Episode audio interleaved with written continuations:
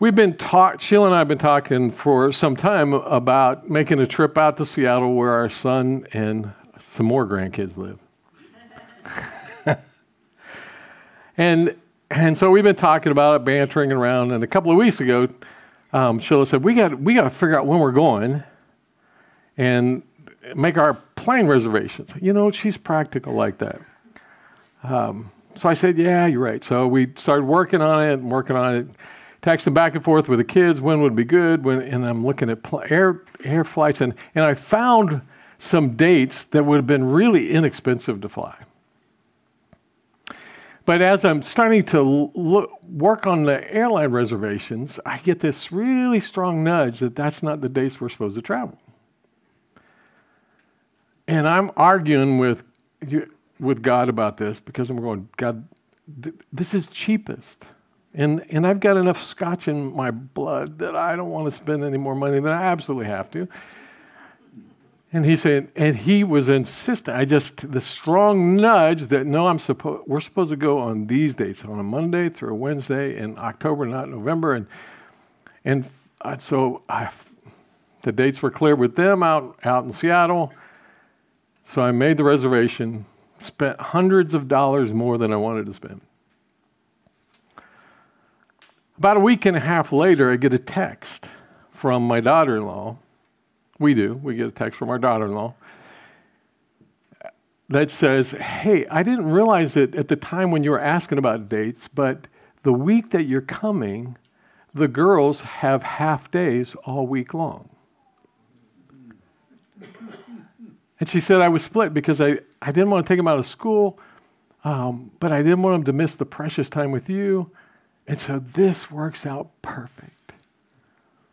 And I got tears in my eyes, realizing that's why God nudged those dates. Is God really that intricately involved in our lives? Does He really want to be, come alongside of us that way? And I went, God, could, couldn't you have made it cheaper? oh, I'm sorry, God, I shouldn't have said that. Um, but no, it, because, you know why? Because it's worth it. And, and God has the money. God provides in order to do what He wants to do. And He wanted to give us that gift. And He wants to use us to, to pour into our grandkids. If God cares that much about us, how much more in the big things, in the dangerous times, in the impossible situations, does He want to reach into our lives? As I was praying about the message for today, came real strong that uh, this morning that the story of Jehoshaphat is not just a story. It's not just God's history. This is an invitation for us to experience more than we realize God has for us. This is not just a, a, it's like watching a movie. It's not just a movie. These are, this is what God wants to do in our lives. It's not just about Jehoshaphat, it's about us. And this was really strong this morning when I was when I was praying. Tell them this is about them. This is a model. This is an invitation. This is the picture of what God wants to do in our lives. This is the God that we serve. So we're going to pick it up. Ephesians chapter 3 that we read earlier, um, verses 20 and 21 says, Now to him was able to do far more abundantly than all that we ask or think, according to the power at work within us, the Holy Spirit power work within us.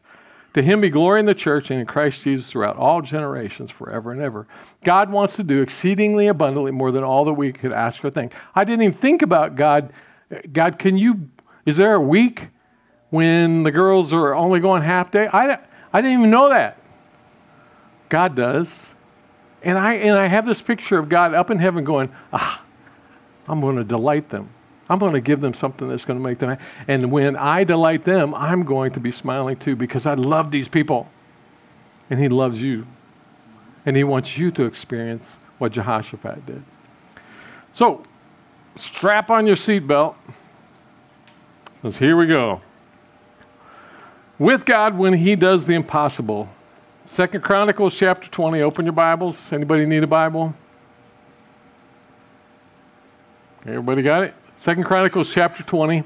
We've already been looking at this for a couple of weeks, so I'm, I'm going to fly through this first part. Um, but here's what, here's what we've seen so far. Here's the pattern that we've seen so far. The impossible comes to us, the impossible appears. Second Chronicles chapter 20, beginning with, with verse 1. After this, the Moabites and Ammonites, and with them some of the Meunites, came against Jehoshaphat for battle. Some men came and told Jehoshaphat, A great multitude is coming against you from Edom, from beyond the sea, and behold, they are already at, in Engedi. The impossible surfaces. Verse 3 Then Jehoshaphat was afraid and set his face to seek the Lord and proclaimed a fast throughout all Judah. And Judah assembled to seek help from the Lord. From all the cities of Judah, they came to seek the Lord. So here's the pattern the impossible appears, and fear comes to us. We're afraid um, because it's impossible, because it's dangerous. There, there are times when we face things that will strike terror in our lives. It can be a, a, um, a an accident, can be a situation, can be a firestorm of some sort. It could be a physical ailment, it could be a relational issue. It could be, but there are times when we face things that are impossible. And the response is to seek God desperately with all that we've got. It can't be half hearted, it's got to be all that we've got. To seek God with everything that we've got. And so they turn to seek God. They assemble together they, they turn to God to seek Him. The second part of the pattern is to go to God in the right way. To go to God in the right way. Now, understand, Jehoshaphat went to God in the right way. He did not go to God perfectly. I want you to hear that. Because you will never get it perfect. But you can do it with your whole heart and your whole soul. So don't worry about getting all the words right, all the prayers right. That's not the point. The point is having your heart right, not perfect. And so he goes to God. With praise, first of all, in verses 5 and 6, Jehoshaphat stood in the assembly of Judah and Jerusalem in the house of the Lord before the new court and said, O God, O Lord God of our fathers, are you not God of heaven? You rule over all the kingdoms of the nations. In your hand are power and might, so that none is able to withstand you. So he goes with praise. We need to start with praise. That's the first part of the pattern. Instead, we usually start with our needs. But we need to be we need to remind ourselves how big God is. Because if we're starting with our needs, our focus is on this horde of, of soldiers that are coming to that are threatening to kill us all. And we need to set that aside and go to God and see that God is bigger than the horde. God is bigger than the, the medical problem. God is bigger than the financial problem. God is bigger than the relational problem. God is bigger. You got to see God is bigger or you won't trust Him. You won't be obedient in, in the ensuing times. So praise and then present the situation to present. And this is all that we've talked about, but I'm just giving you words for it. Verse 7. He goes, he's, he's talking to God. Did you not, our God, drive out the inhabitants of this land before your people Israel? Give it forever to the descendants of Abraham, your friend. And they have lived in it and have built for you in it a sanctuary for your name, saying, If disaster comes upon us, the sword, judgment, or pestilence, or famine, we will stand before this house and before you for your name is in this house. His presence is in this house. In the Old Testament, God's temple, the Ark of the Covenant, the Shekinah glory, the presence of God. And so they're going to God. In Ephesians, according to the power that is at work within us, same presence, same spirit. And so we go to Him. That's why we say, go to your knees, because God is here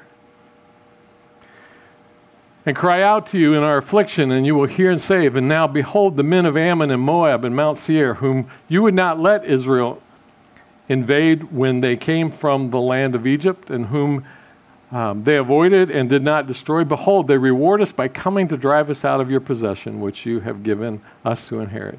Here's the so start with praise. God is so big. Then God, here's the situation.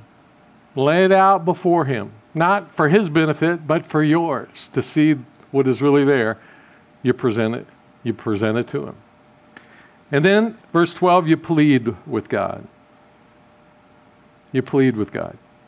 Now, at this point, don't allow the control freak in you to begin to tell God what he has to do. At this point, you just lay you you present it to God and you plead for him to work. Our, verse 12, O our God, will you not execute judgment on them? For we are powerless against this great horde that is coming against us. We do not know what to do but our eyes are on you. And last week I told you, circle that, put that on your refrigerator. We do not know what to do, but our eyes are on you. You just lay it before God.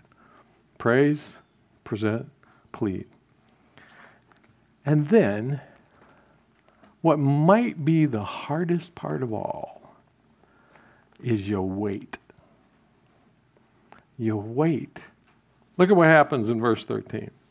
Meanwhile, all Judah stood before the Lord with their little ones, their wives, and their children. They praised God, they presented him with it, they pled with him to work, and then they waited. Waiting and listening is so hard. But I'm here to tell you if you, you can do everything else right but if you don't get this right, you, you cancel out everything else. Because this will lead you, the failure to wait will lead you into disobedience.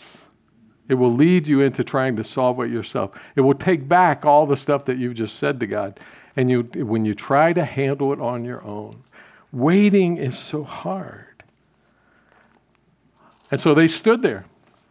This wasn't just a two hour prayer meeting.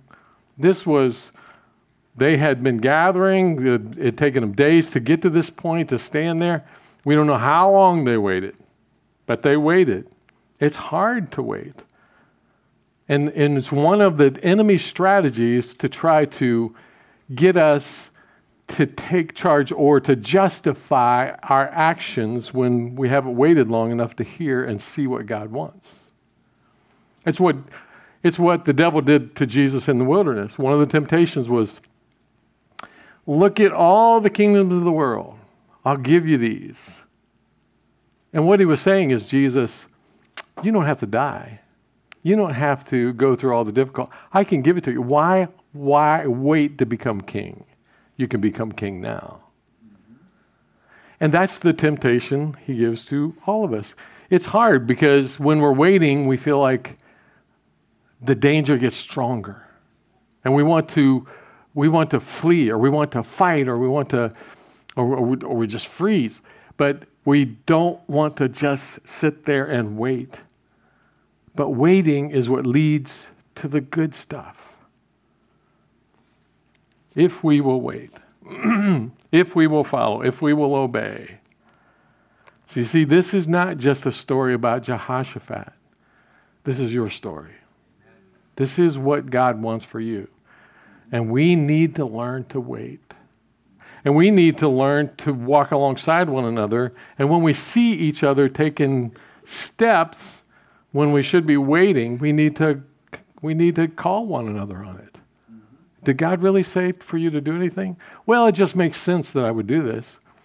Plus, you'll have to resist good meaning people who are telling you, well, you can't just sit there, you got to do something. Even Christians you can't just sit there. You just can't wait. now, if God's telling you to move, don't wait. Move. If God's telling you to wait, don't move. That's why we have to be so in alignment with Him. We have to be so in step with Him because He has such good stuff for us. This is not just the story of Jehoshaphat, it's to show us how to live.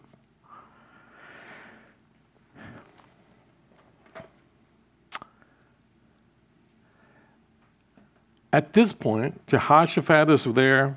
All the people are there. All the priests are there. All the Levites are there. All the children are there. All the the wives. Everybody's there. And they're waiting. And I, what I would really like to think happened is that Jehoshaphat began to rub his hands and begin to think, this is going to be good. That phrase seemed to be catching on around here. This is going to be good. At this point, that's what we need to be saying. Because you might want to write this down. It is impossible for God not to deliver on his promises. It is not in his character to be able to not deliver on his promises. Jehoshaphat had learned that over the years, he had, he had learned that so that when this big impossibility comes, he understands that. And he mentions some of those promises in his prayers. He goes, God, you told us if, the, if we present ourselves here before you, where your, your presence is in this temple, that, and we surrender, we repent, we come to you in obedience, that you will take care of this. He knew that that was the promise of God. There are promises that God has made in your life that you can experience if you'll wait. But if you take control, if you jump out and you begin to act before He tells you what to do, you will experience exactly the opposite. If Jehoshaphat had not waited and said, okay, well, I guess we're going to have to go fight, they would have been destroyed. They would have been annihilated. So he waited. One of the hardest things you'll ever do is just wait. It will be helpful is if while you're waiting, you begin to rub your hands together and say, This is going to be good. I don't know what he's going to do next, but this is going to be good.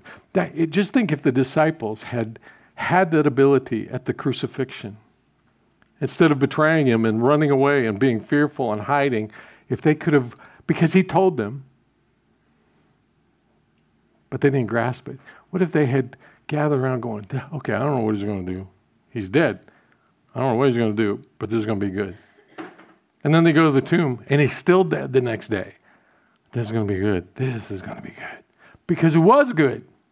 And at some point, we need to get enough history of experiencing God being good that we stop whining and fussing and being afraid and just go to Him lay it out, praise, and then present and plead. And then, okay, God, I don't know what you're going to do. This is really hard. This is really painful. I don't, but I'm going to wait. And I don't know what it's going to be. But Ephesians chapter 3 says it will be exceedingly abundantly more than we could ask or imagine. This is not just Jehoshaphat's story. This is our story and your family story and this church's story.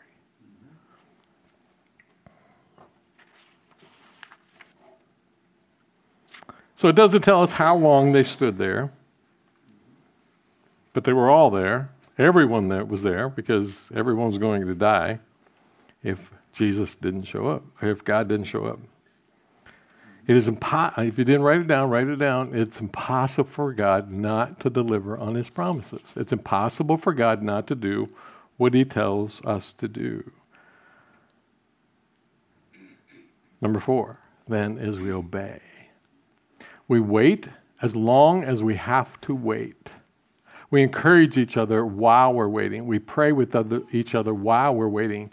We don't let people just, uh, just uh, wallow, wallow in their own stuff or, or just hang out there, but we wait together and pray and trust.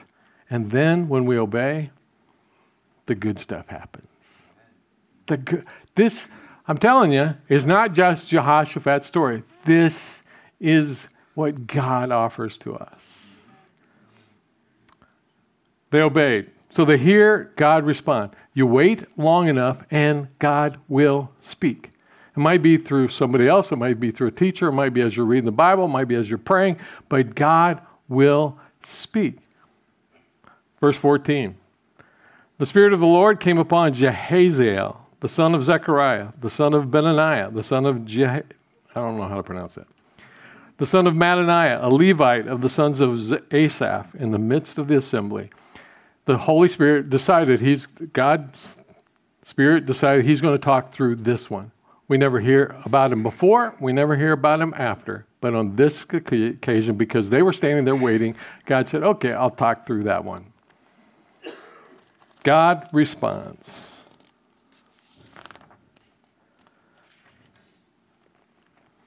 Verse 15. And he said, Listen, all Judah and inhabitants of Jerusalem and King Jehoshaphat. Thus says the Lord to you. Thus says the Lord. It's not some great idea, it's not some positive thinking. It's the Lord.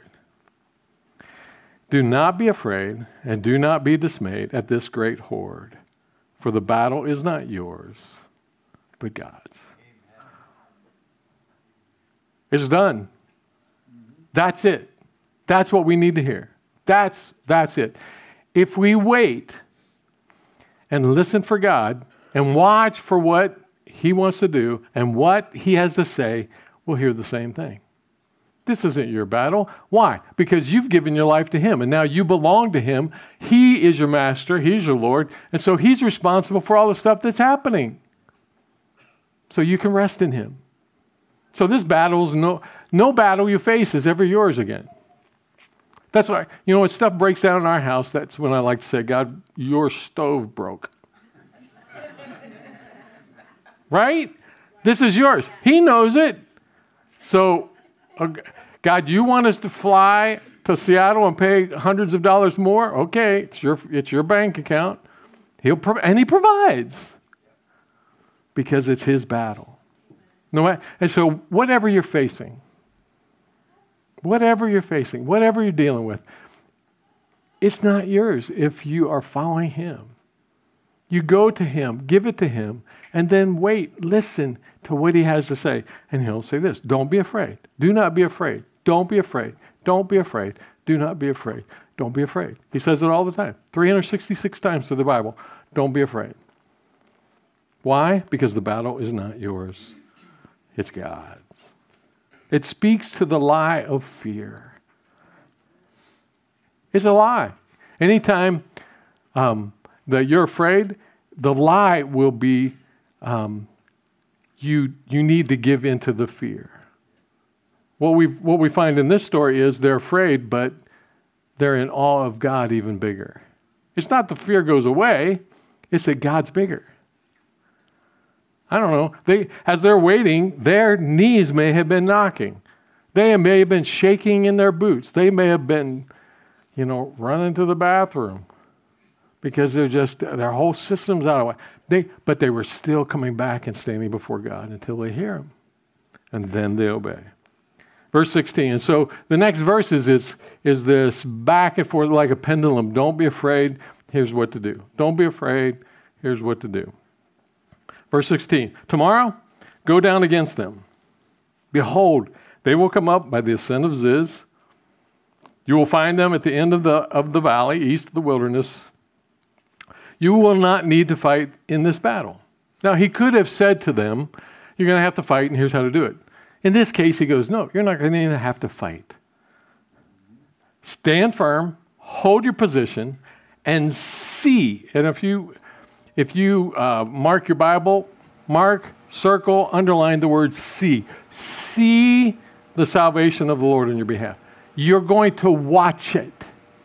You're not going to have to participate in it. There are times when God will say that to you. Just take a step back and watch what I do. And don't get in the way. O Judah and Jerusalem, do not be afraid. Do not be dismayed. Tomorrow go out against them, and the Lord will be with you. He could have told them to do anything. He could have he could have done it any way he wanted. In this case, he says, You're not going to have to fight this one. You're just going to stand, you're going to watch, hold your position, and see the salvation of the Lord. What's the response when you hear God? Immediate action? No. Verse 18 Jehoshaphat bowed his head with his face to the ground, and all Judah and the inhabitants of Jerusalem fell down before the Lord, worshiping the Lord. The right response when you hear God speak is to worship Him first. Honor Him, bless Him, praise Him. Before you take up the action, praise Him. Praise Him. And the Levites of the Kohathites and the Korahites stood up to praise the Lord, the God of Israel, with a very loud voice. And then keep in step. Keep in step. So once we obey, the good stuff begins to happen. They heard God's voice. That's how the good stuff begins. And then just keep in step with God. Keep in step with God because he doesn't he doesn't send us off to do something. He walks with us to do it. That's why Galatians 5:25 if we live by the Spirit, keep in step with the Spirit. Keep in step and keep up. that came to mind for some of you. Keep in, we need to keep up because sometimes we hesitate. We just need to keep going. So, verse 20, they obeyed. They rose early in the morning, went out into the wilderness of Tekoa. And when they went out, Jehoshaphat stood and said, Hear me, Judah and inhabitants of Jerusalem. Believe in the Lord your God, and you will be established. Believe his prophets, and you will succeed. He heard from God, he believed him. He said, We're going to obey. God, we're going to see God work. This is going to be good. I don't know what's going to happen. He didn't tell us, but he said, We're not going to have to fight. So he decides to uh, um, arrange the army in a different kind of way. Verse 21. When he had taken counsel with the people, he appointed those who were to sing to the Lord and praise him in holy attire as they went before the army. The band went first. The singers went first. Why? Praise led the way. He said they're not going to have to fight. We're not going to need the army, are we? Well, they might have to mop up or something, so we'll keep them. But the key people are going to be those who are praising God, honoring God, worshiping God. They went before the army, saying, Give thanks to the Lord, for his steadfast love endures forever. Verse 22, look at this, watch this. And when they began to sing and praise, when they began to sing and praise, when they obeyed God to honor Him, to praise Him, not, um, not to send the, the soldiers first, they began to praise and honor him. They gave God his rightful place. When they began to sing and praise God, then the Lord set the ambush. Why? Because they, they were aligning themselves with him and they were giving him access. The Lord set an ambush, and here's where it really gets good. Here, watch what happens. The men of Ammon, Moab, and Mount Seir who had come against Judah so that they were routed for the men of Ammon and Moab rose against the inhabitants of Mount Seir, devoting them to destruction. And when they had made an end of the inhabitants of Seir, they all helped to destroy one another. Are you kidding me? Here's these three groups of people who are coming as one against Judah, will destroy them, annihilate them. And now two of them turn on the, the one army. Why? We don't know. But after they get done with that army, they've been fighting together against it. Now they turn on each other and they destroy everybody. Everybody. That doesn't make any sense, does it? God doesn't really do that, does he? The miraculous, the, that's just a story in the Old Testament. No, it's your story. And it's my story. God will do the impossible.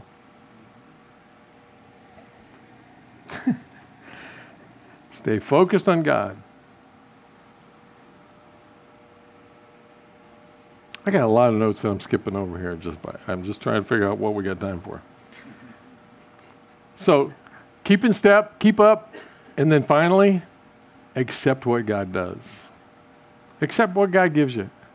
So he's taking care of all they don't know. So Judah, Jehoshaphat and Judah are marching along. They don't know what's happened. Remember what God said? See, watch and see what the Lord does. Verse 24 When Judah came to the watchtower of the wilderness, they looked. Remember verse 17? See this, they're going to see the salvation. So they get to this place, they look where, and they can see where the horde is. They look toward the horde, and behold, there were dead bodies on the ground. N- none. That when does that happen? I mean, surely there's a straggler that you know was hanging out at the back and he's going to run home. None. It's God did the miraculous in the impossible. None had escaped. That would have been enough because they'd been rescued. They went from threat of annihilation to no threat at all. They were safe. But remember Ephesians chapter 3 exceedingly and abundantly beyond what we could ask or imagine? Verse 25. When Jehoshaphat and his people came to take their spoil, they found among them in great numbers goods, clothing, precious things. Not only did they kill them, then God just says, Everything you see is yours, all the spoils precious things, which they took for themselves until they could carry no more. They went from the threat of annihilation to being wealthy in a moment. Not because of anything that they did, except that they sought God with all their heart. They were three days, three days it took them in taking the spoil because it was so much. Every impossible. You might want to write this down too. Every impossible situation in your life is, an, is a setup for God to ambush the enemy and work in ways that you can't imagine. Amen. You can't imagine. It, it, it'll be different than, than ways that you think. I don't know what I don't know what Judah thought they would see when they looked over the hill, but I'm pretty sure it wasn't anything like that. They took home, it took three days. On the fourth day, verse 26, they assembled in the valley of Berachah, for there they blessed the Lord. Therefore, the name of the place has been called the valley of Ber- Berachah, which Berachah means praise. So, for the rest of their lives, probably generations, that valley would be called the Valley of Praise. And so children would say, Well, why is it named that? And they would tell the story again about how God took care of an impossible situation. And that's what God wants to do in our lives, too. Not just us, but our children and our grandchildren and, and, our, and, our, and our, our nieces and nephews and friends and anybody else that sees. Then they returned, every man of Judah and Jerusalem, and Jehoshaphat at their head, returning to Jerusalem with joy. For the Lord had made them rejoice over their enemies. They came to Jerusalem with harps and lyres and trumpets to the house of the Lord. And they so they praised again. They worshiped again. Why? Because it was all about God. It was all about what God had done. And the fear of the Lord came on all the kingdoms of the countries when they heard that the Lord had fought against the enemies of Israel. So the realm of Jehoshaphat was quiet, for his God gave him rest all around. You see, it wasn't just about Jehoshaphat. God allowed all of this so that the nations around would know that there's a God in Jerusalem. Amen. That they would know that Jehovah is the one and only God. He does it all through the Old Testament, He does it all through the New Testament. Everything is a setup so that he can be seen as miraculous and powerful and overwhelming. And he benefits the people who are aligned with him and allow him to use them for that. And so from that point on, everybody's going, We're not messing with Joshua. Why would we do that?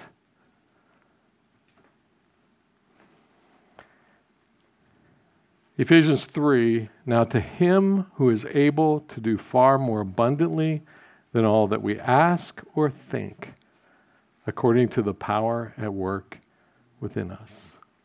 This is not just Jehoshaphat's story. This is your story. Amen. This is your story. This is the invitation that God gives to each one of us to experience the miraculous in the unseen. Primarily, the, the, the, the most precious gift of all is, is his presence within us and the fruit of the Spirit that he gives the love and joy, peace, patience, kindness, goodness, gentleness, faithfulness, self control, the pleasure of being in, in tune with him. But then, in addition to that, is making sure when you go to Seattle that your grandkids can be available and visit with them. If God is for us, who can be against us? He says in Romans chapter 8. Now, I don't know what you're facing, I don't know what you're dealing with. Maybe you're not dealing with much now. I guarantee you before long you will be. Because that's just the way life is. And God allows it so that He can show that He's bigger. Would you bow your heads? I really like getting to this part of the story the good stuff. When God shows up in ways that are beyond comprehension. But Jehoshaphat doesn't get there with a whole lot of, without a whole lot of angst, with being tempted to fear and run. And that might be where you're at. But you need to know that God will help you through the angst. He'll help you when you're sitting in those places of uncertainty. When you're not sure, all you have is God's promise that He will be with you and He will take care of things but he doesn't say how. And the devil will work hard to get you to try to take charge of the situation, to try to, to make it right, to try to do what you think was best when he's saying wait. You have to live with the angst in order to get to the good stuff. So if you're living in angst, understand the Spirit of God will be enough it's in it's at Romans 8:26. When we don't know what to pray, the Holy Spirit will intercede for us. He will be enough. So if you're sitting in an uncertain place, lean into him. If you're sitting in a fearful place, lean into him. If you're facing an impossibility, follow this pattern. And or maybe you're sitting in a place where you're, you're experiencing some of God's work. He's doing some impossible things right now, and you're enjoying it. Enjoy it, celebrate it, praise Him. But know that every situation is a setup that God wants to arrange in order to ambush the enemy and bring good things. Lord, I pray for each one of these folks. I pray for all of us that you would drive this lesson deep into our souls and use this as a pattern for our lives in trust. So that you truly are God in our lives and you truly are bigger. Lord, I pray that you would point at those areas where we need to surrender more, listen better, and then show us how. I pray for um, those that are really struggling right now, wondering if they're going to make it. In this moment, Holy Spirit, would you overwhelm them with a sense of your presence? Would you overwhelm them with a sense of confidence in you that, that is supernatural? Would you chase the fear to the side and replace the fear with how big you are in the depths of their souls? God, I pray that you would give us supernatural spirit eyes to see what you see and then courage to act as you want us to act. Lord, for each person here, pray in this moment they would sense your presence. They would lean into you, surrender a little bit more, and let you be God. Lord, make Jehoshaphat's story our story by leading us into the impossible. In the name of Jesus, we pray. Amen.